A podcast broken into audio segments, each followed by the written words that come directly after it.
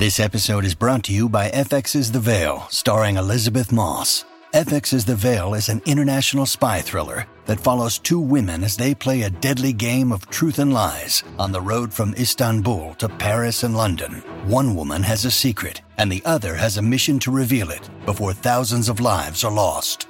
FX's The Veil, now streaming, only on Hulu. This episode is brought to you by Shopify. Do you have a point of sale system you can trust, or is it a real POS? You need Shopify for retail. From accepting payments to managing inventory, Shopify POS has everything you need to sell in person. Go to shopify.com slash system, all lowercase, to take your retail business to the next level today. That's shopify.com slash system. Your brain needs support, and new OLLY Brainy Chews are a delightful way to take care of your cognitive health.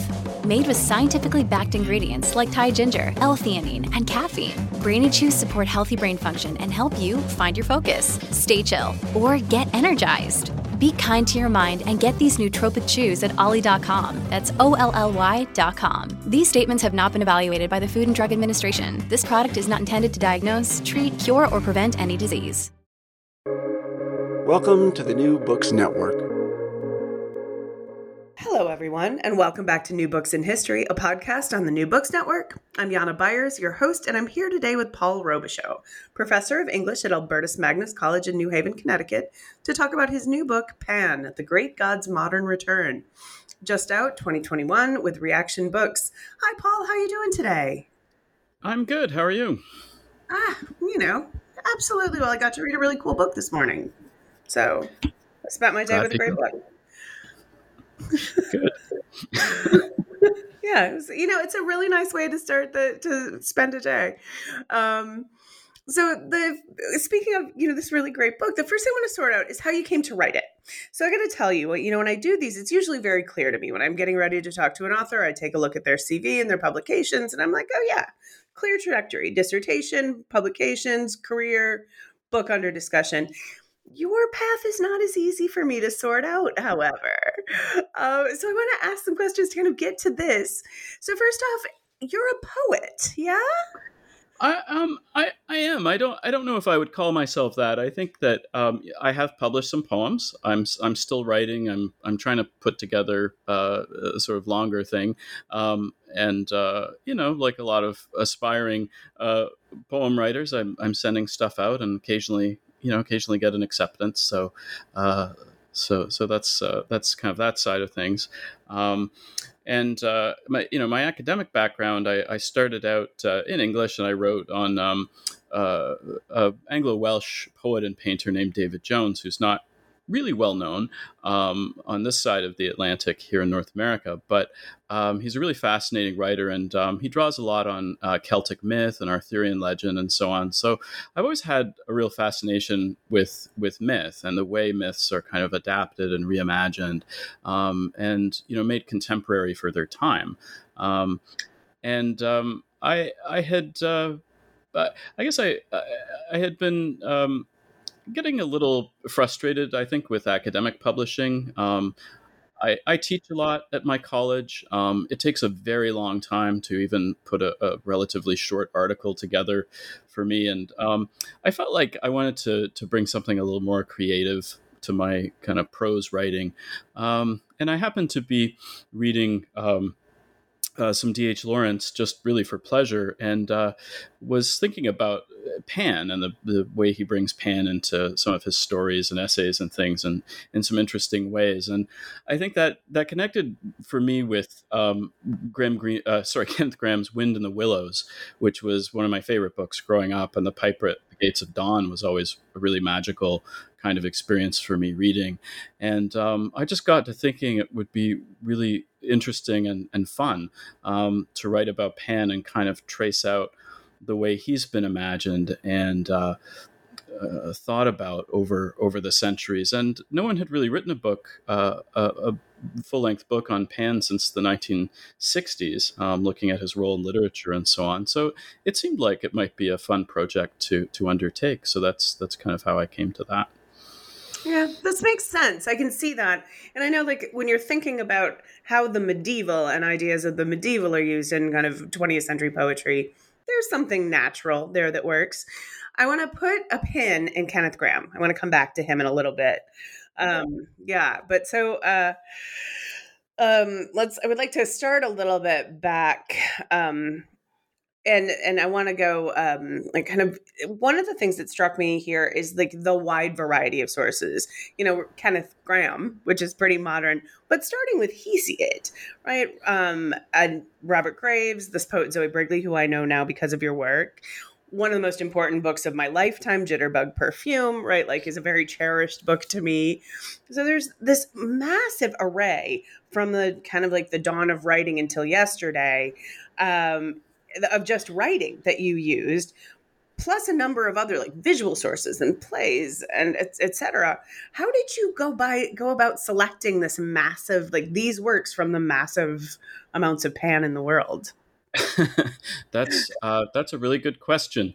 Um, so I think uh, one really helpful starting point was uh, was a book I sort of alluded to, Patricia Merivale's book, The Goatfoot God, which came out in 1969, um, and she has a uh, she has a really wonderful bibliography, and she talks about a lot of things. Um, but I also, uh, so I, I, drew upon the the texts uh, and writers that she talks about, but I also followed up some some hints, I guess, in her book where she doesn't really go into a lot of detail, and um, it required a, a, fair bit of of research, and some of it, you know, was done during the the lockdown and everything. So I relied at, at certain points on um, uh, on Google, uh, and uh, you know, but also. Um, just kind of drawing on some of the some of the, the books and writers I was I was familiar with and I found interesting. Um, and I you know there I was writing to a word count, so I couldn't include absolutely everything. So I tried as much as possible to to to find a balance between uh, you know myth and literature and painting and um, getting getting some geographical uh, range as well um, and uh, tr- aiming particularly as we get closer to the present aiming for uh, you know some gender balance too in terms of uh, the writers um, and so on so um, yeah, it was it was a lot of reading, a lot of kind of following up hints and footnotes and, and things like that. Um, but it really was it was a lot of fun. It was really fascinating seeing all all the different ways and forms uh, you know in which Pan had been been imagined. So um, it was yeah a lot of reading around, a lot of Google searching and and just kind of really immersing myself in that whole world. I can, I, yeah, I can imagine a lot of rabbit holes. Uh, you read this, holes, yeah. yeah.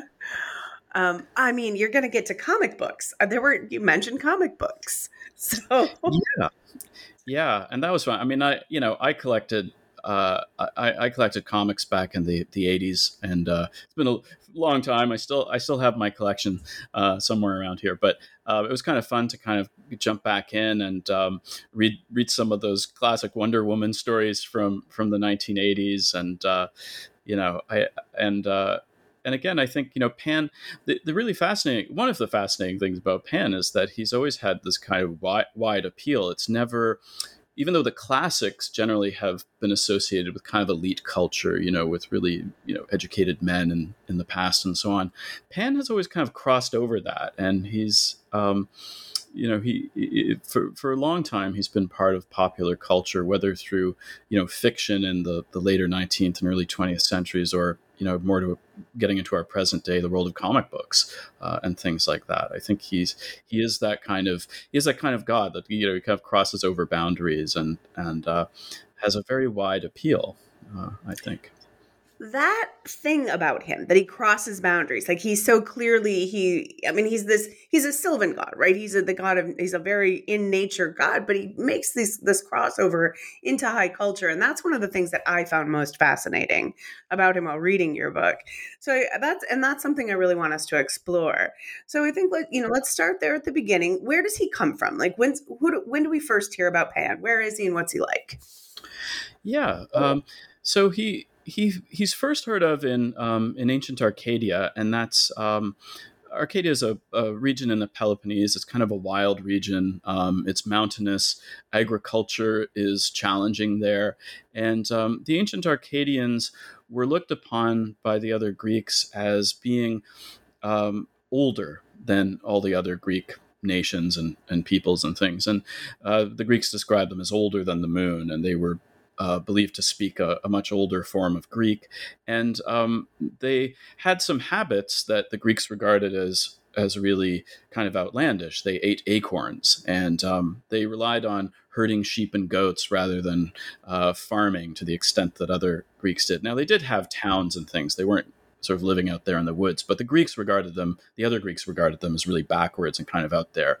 Um, and uh, they don't seem to have written very much down, apart from some some inscriptions. And the first um, the first Arcadian uh, references to Pan are uh, little bronze figurines of shepherds um, that are dedicated to Pan, you know, thanking him for you know healing or gifts or something like that. Um, and although we think of shepherds you know, as as you know, perhaps kind of poor figures out there in the countryside. These bronze figures um, are very well carved. Uh, bronze was uh, fairly expensive, and so it suggests that, in fact, um, some of these Arcadian shepherds were, were fairly well off. But beyond beyond that, we don't actually have any visual dis- depictions of Pan very early on. Um, it's really not until the fifth century when Pan's worship leaves Arcadia that we start to get visual depictions of him. And we see him uh, on vases uh, where he is portrayed in a recognizable way with goat's legs and hooves. He has horns, he has the torso of a man. Um, but the very early ones uh, depict him as having a goat's face, which kind of that varies over time. Sometimes his face is very human in ancient sculpture, sometimes it's more goat like. Um, but uh, again, it's not until his cult leaves Arcadia that we start to get these images of him. Um, and so there is a question about that whether the Arcadians thought of him as having this appearance or if it's a kind of outside point of view on Pan that really wants to connect him to that wor- world of herding and pastoral life.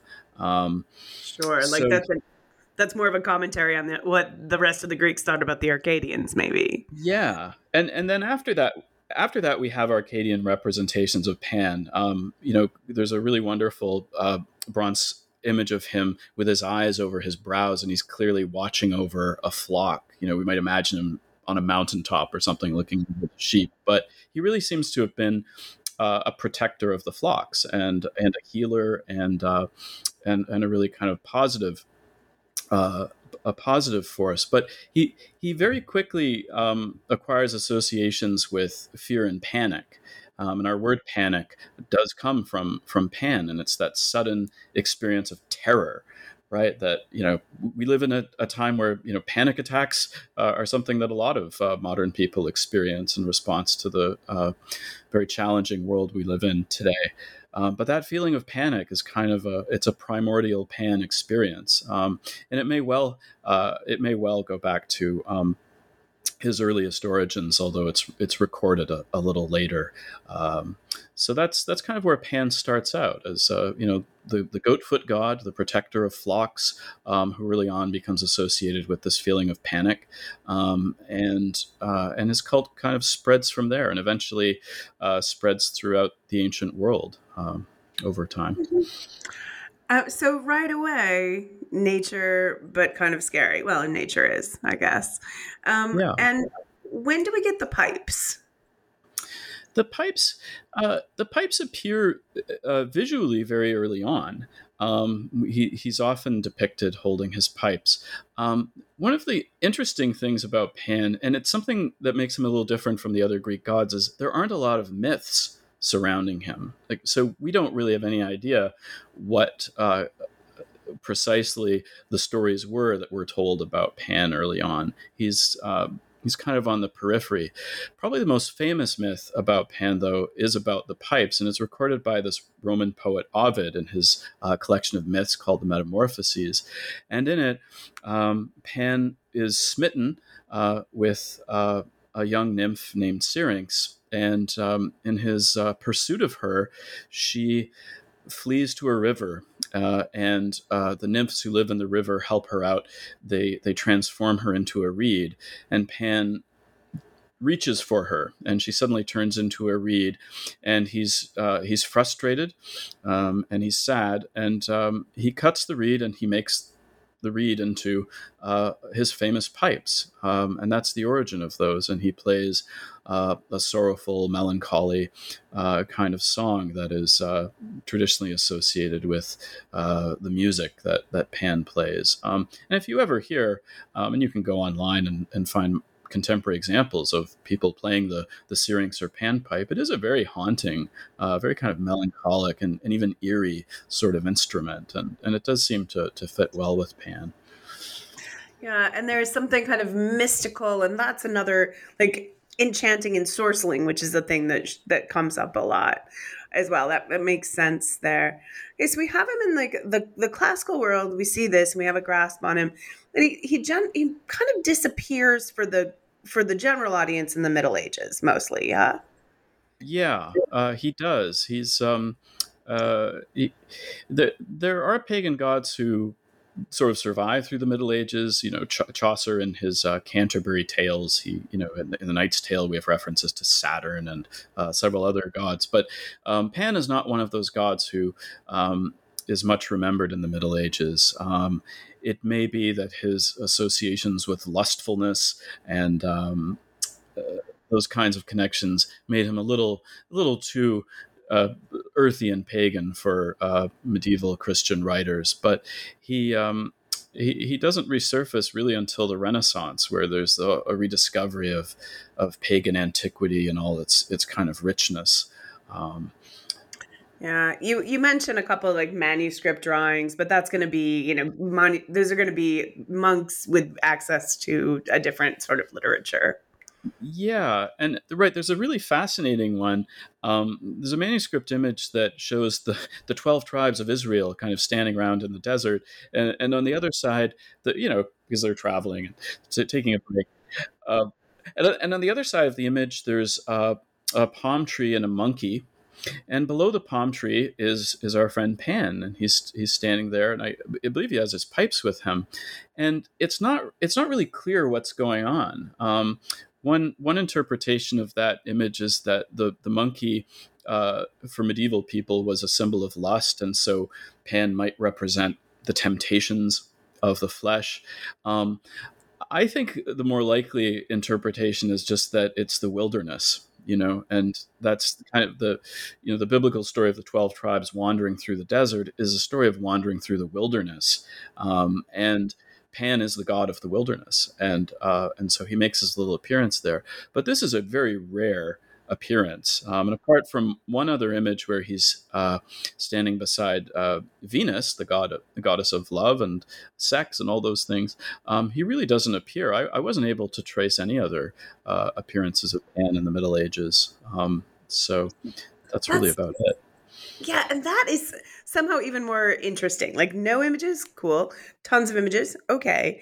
But two of them is you know and probably there's a couple more maybe out there that we haven't found but that's very interesting he's got some cachet but really limited it it suggests to me that it's not that uh, medieval writers who were overwhelmingly you know in the church um, particularly in the, the earlier parts of the middle ages it's not that they didn't know about pan but that they didn't want to dwell on right. Pan. You know? Pan best left in the past. Yeah, yeah. He's best left mm-hmm. in the past. I think that's fair. Yeah. Yeah. But then he makes a strong comeback in the Renaissance, right? Art and philosophy, back to high culture again. Yeah. Yeah. Um, yeah, the, the, the Renaissance um, kind of rediscovers this other side of Pan, um, which also has uh, you know deep roots in the ancient world, and it has to do with uh, a confusion or perhaps even a punning um, on Pan's name, which uh, Pan's name, which is uh, all. Um, so Pan's actual name derives from uh, a root uh, meaning pasture or to pasture. So it has these really deep pastoral associations. But there's another Greek word, uh, pan, and it's familiar with us today. It's the, the root of pandemic, you know. Uh, it, it, means everything. It means all, um, and because they're they're kind of homonyms, um, and the ancient Greeks liked that kind of wordplay, but they may also have thought the two words were were really closely related. They identified Pan as the god of all. So he kind of acquires this second identity. He's the god of shepherds and flocks and terror and lust and all those things, but he's also this cosmic god of everything. And in um, in in later antiquity, different schools of philosophy kind of adapted this, and they really elaborated uh, on uh, on this. And so uh, there's an ancient Orphic hymn uh, that members of a mystery cult uh, devoted to Orpheus. Uh, some somebody in that wrote it, and it it kind of enumerates all the different aspects of the universe in connection with uh, the different parts of Pan's body. You know, so it, maybe his his horn is the moon, um, the spots on his cloak are the stars, and things like that.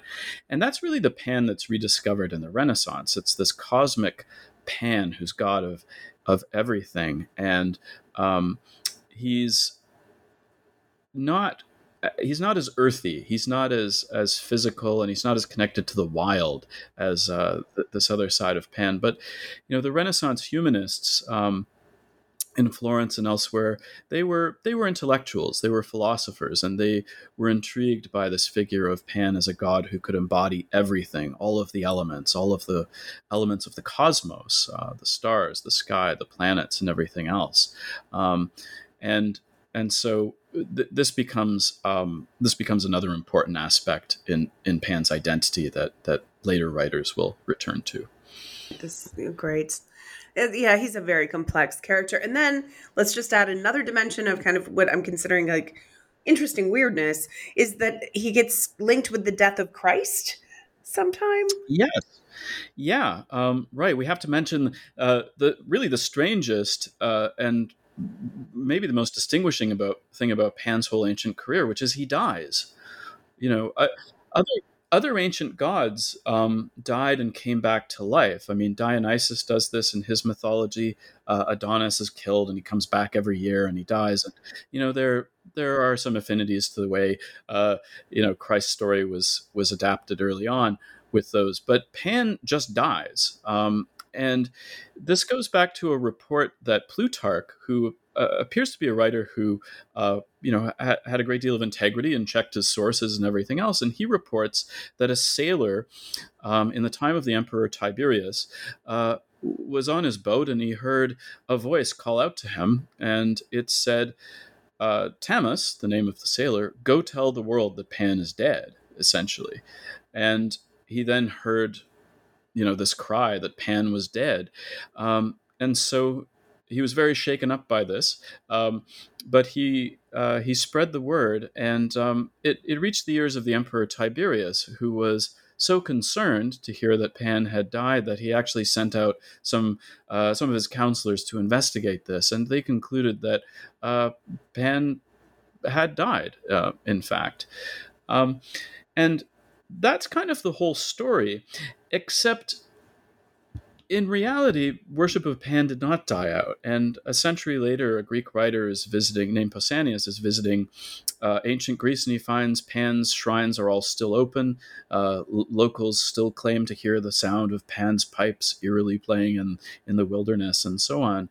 Um, and so, this question of whether Pan really did die also uh, enters into this tradition. Um, later, Christian writers uh, took the death of Pan as in, in, a couple of different ways. One was maybe the obvious way that it shows the pagan world is dying now that you know Jesus is is is born and, and all of that. Um, but the other way was a, a, little more generous towards paganism in that it, it took it as uh, Pan as a symbol of Christ, that in some sense Pan and Christ were identical, as though this was a way for pagans to slowly understand uh, you know the the reality of of Christianity and so forth. Um, but by and large, uh, Christian writers tended to classify Pan along with the other pagan gods as as demons, and so his death was sort of vindication of their their worldview. Yeah. Yeah, fair. Which makes some sense. But yeah, let's um I, I I'm glad you brought that up. I might have forgotten to ask about it he dies, which, as far as I know, is like that part of the definition of God is eternal, right? Like being eternal. Yeah. Not bad. Yeah. No. Very odd. And, and there's no, and the, there there are a lot of weird things about the story. Um, to, to me, one of the most obvious is there's no account given of how he died, or you know, any details at all. Um, some writers like Robert Graves, and I don't, I don't I don't know ancient Greek, so I can't comment on this. But but some writers like ancient, uh, sorry, Robert Graves have, have argued that in fact uh, there's a misunderstanding and that it uh, it was not saying Great Pan was dead uh, uh, at all, um, but it was rather worshippers of a god named Tammuz who happened to have a very similar name to the sailor who were simply saying that Tammuz had died and Tammuz was one of those gods like Adonis who just kind of you know returned every year. So it may have been some some confusion. Um, that's at the root of all that. Or symbolically you know that we've got this pan depicts kind of all of nature. Nature is dead and paganism is dead. This makes sense yeah. Um so post renaissance he's really embraced by the romantics. Why is that? Like how so and why? Well i think the the main reason that romantics embraced Pan is that he is the god of nature, and the romantic movement um, was really, uh, uh, you know, an opening up to nature and a turn towards nature as a source of meaning, as a source of beauty, um, as a way for uh, as a way for people to, to really discover their authentic selves. Um, and so Pan, as the god of nature, has some real importance there um, because he is this kind of mysterious embodiment of uh, the world of nature.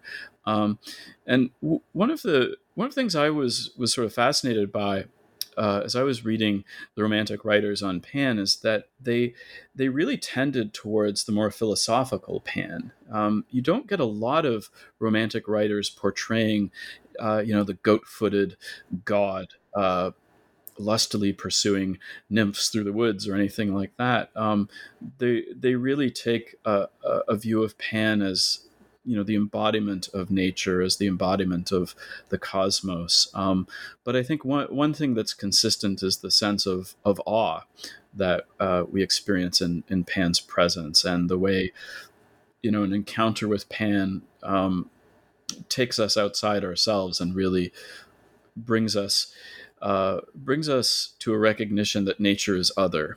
You know, it's other than us, and yet at the same time, we're we're a part of it. You know, it's like it's a recognition that we're part of something much greater than ourselves, and that um, our our ordinary sense of ourself is um, is very limited. You know, it's isolating. Um, so so Pan is a way of kind of connecting with the wider natural world in some sense. This episode is brought to you by Shopify. Do you have a point of sale system you can trust, or is it a real POS? You need Shopify for retail. From accepting payments to managing inventory, Shopify POS has everything you need to sell in person. Go to shopify.com/system all lowercase to take your retail business to the next level today. That's shopify.com/system. Um, but the and then this theme of awe that is running through.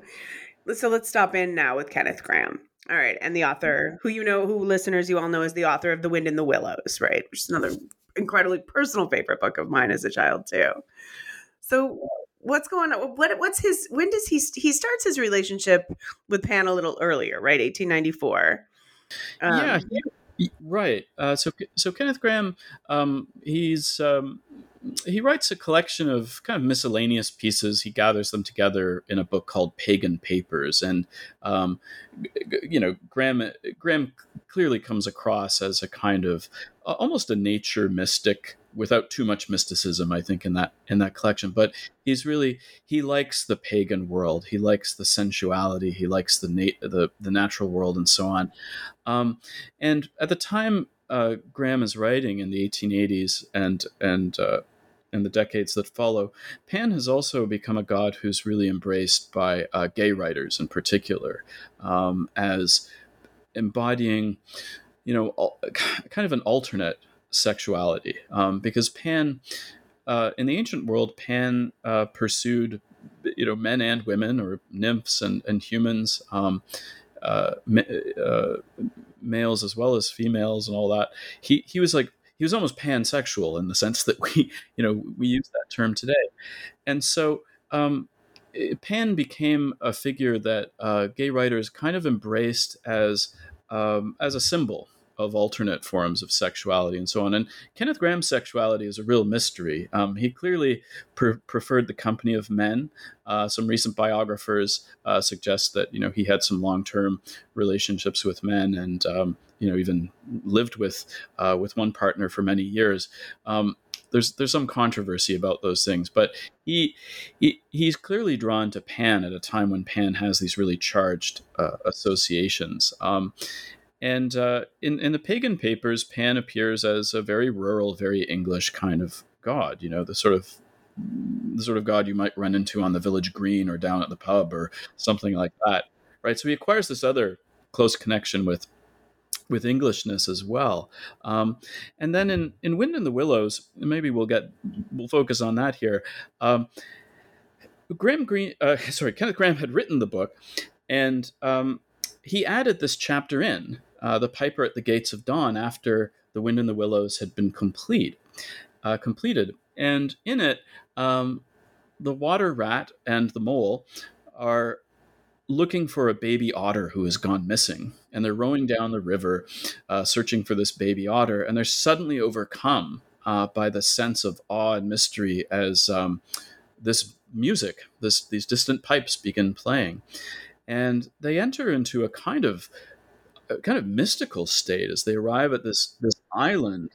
Yeah, right, and right, they're, and they're overcome by awe and wonder, and they discover uh, a figure who's never named as Pan. He's just named as the Piper at the Gates of Dawn, and there he is as the sun rises, um, and the little baby otter is uh, between his hooves. Um, he's protecting them, and they realize that this figure, the Piper, is dangerous. He's powerful, but he's also a protector. And um, they bring the otter home and and sort of live happily ever after. And they have no memory of this encounter uh, with the piper at the gates of dawn.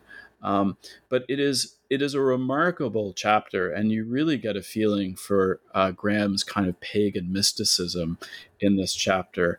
Um, and as I mentioned in the book, in a lot of American editions of Wind in the Willows, this chapter is expurgated. It's just not there.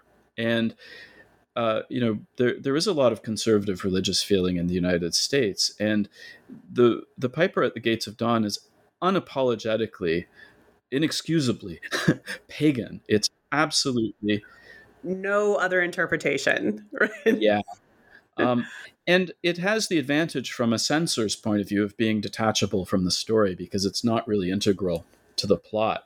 Um, and so, I, one of the things that's fascinating about it is that that uh, Kenneth Grahame included it.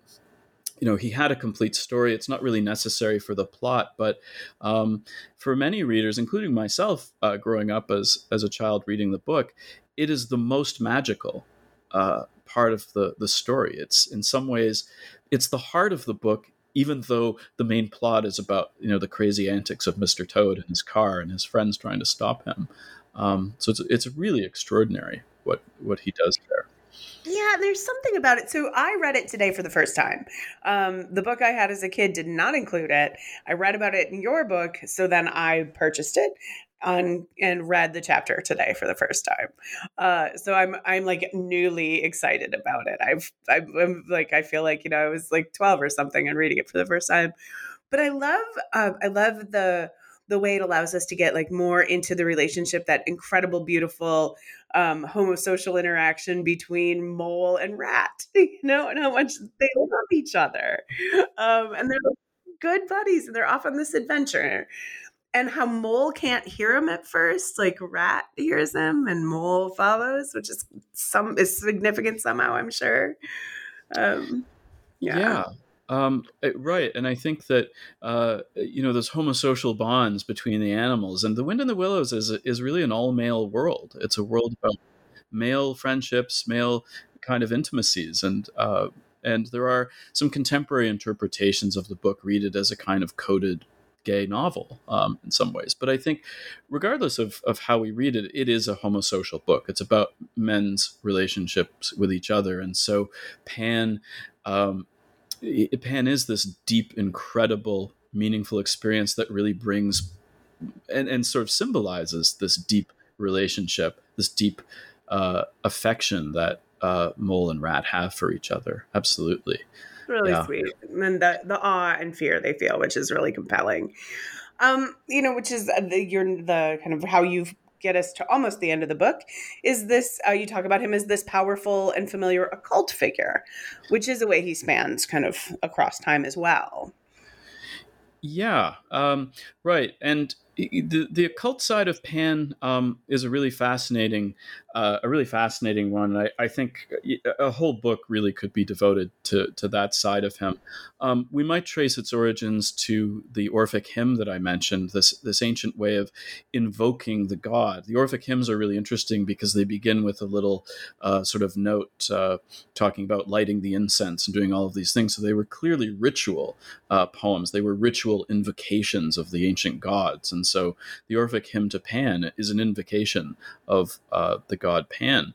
Um, and in in the late 19th and early 20th century, there's an occult revival, um, the most famous organization being the the Order of the Golden Dawn, um, and lots of people belong to that. Uh, the poet W. B. Yeats um, and um, the Beast himself, uh, Aleister Crowley, uh, uh, you know, being among the most most famous members.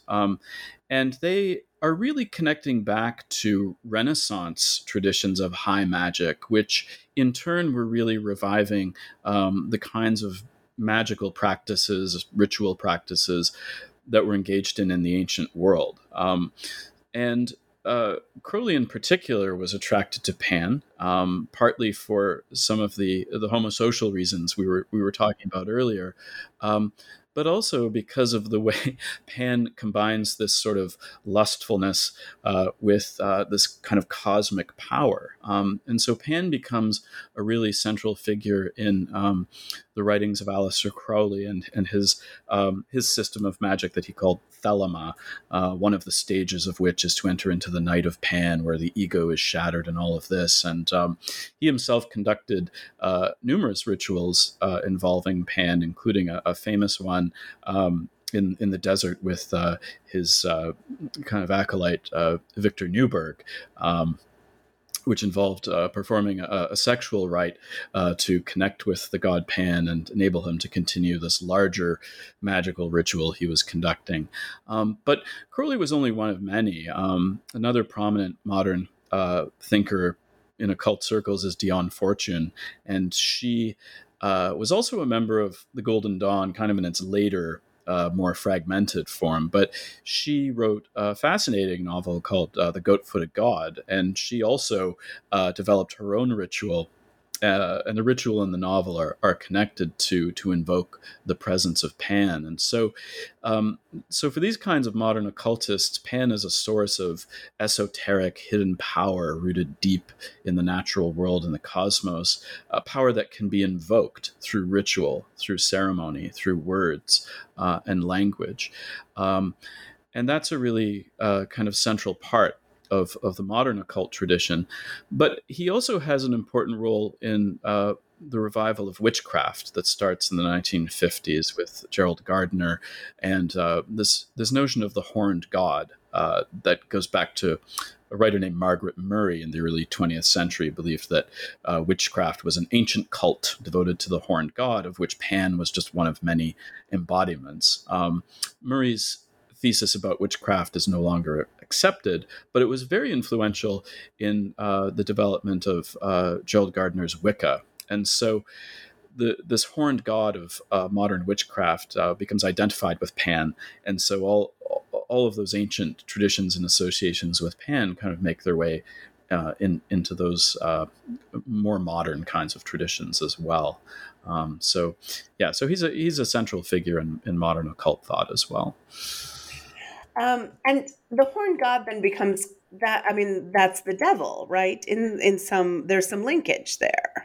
Not all over, but yes. Yeah. Well, yeah. Like uh, I think, like a lot of people uh, uh, who've thought about it, um, I, you know, my assumption was that uh, the form of the devil, his familiar form, was really just the early church taking over Pan's appearance and saying, "Look, this powerful pagan god you all love is really just the devil."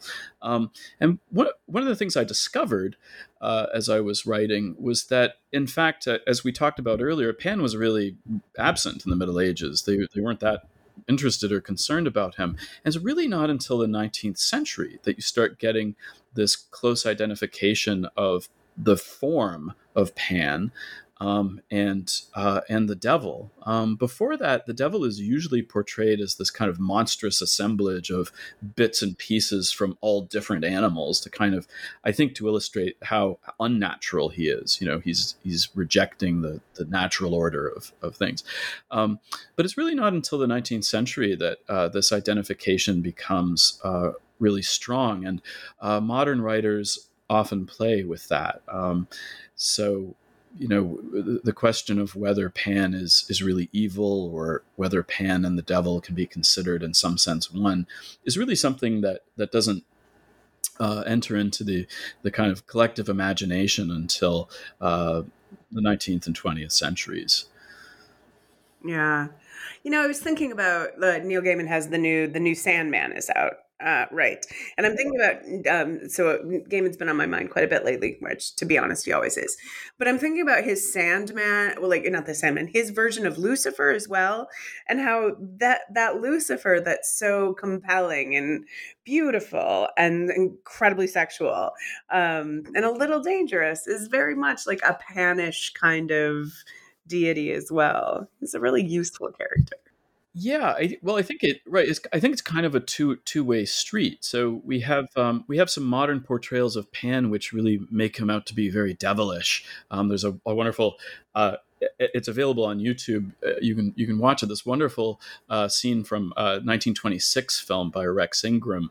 Um, his name has just slipped my mind, but he in it um, Pan is portrayed as the devil. He's presiding over hell, and it's you know it's really eerie and, and so on. But I think it's a two way street. We start to see portrayals of the devil as a as a uh, you know, he's a kind of a, a sexier s- seducer kind of figure, um, a little playful, a little mischievous. Some of those qualities that uh, you know maybe we were, were more closely associated with Pan in the past. So there's there's an interesting relationship between those two, and um, and and I think it's it's also a relationship that shows the kind of continuing discomfort with Pan, right? I mean, Pan is always a disruptive influence. He's always um, outside our day to day experience and our, our sense of really normalcy and our conventional sense of right and wrong. Um, so I think in, in, a way it makes sense that Pan is um, uh, Pan is connected with the devil in some way.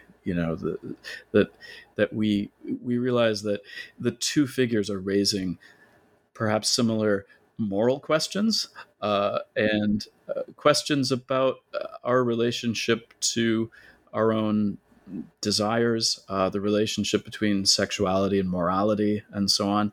Um, questions that people continue to to think about and uh, and, and struggle with a little bit. You know, I I think that might be the answer to it because this is my final question. Like the last thing I really wanted to think about is why he, you know, because where we are with Pan is he's still everywhere. He's he's more places than he's ever been, right? So you know, kind of what is it? Why are we so fascinated with this character? I, think I think we're still fascinated with this character because he is such a transgressive figure, you know. Um, so some more contemporary portrayals of Pan, uh, you know, taking you know, for example, a feminist perspective, kind of approaching that, uh, you know, some of the mythology like his pursuit of Syrinx and so on, um, in a more critical way, but but emphasizing the way that his behavior really is transgressive. Like we can't, even the mythology that has uh, perhaps grown more familiar over time is really showing Pan as a transgressive, dangerous figure. Um, and I also think that because of Pan's uh, role as a god of the natural world, our current moment um, of climate crisis, of ecological collapse, of the diminishment of the the wild, you know, the threat to the Amazon and all, all those kinds of things, make him a figure who's really urgently relevant. You know, he is always the embodiment of nature beyond the human. And as human beings facing climate catastrophe, we need to come to terms with that. We have to find ways not only to live alongside that, but actually to preserve the wild that centuries ago was, was simply a threat uh, to human beings or a mystery.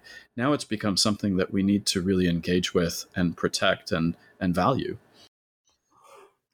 Yeah. All right. Great. That's an excellent answer.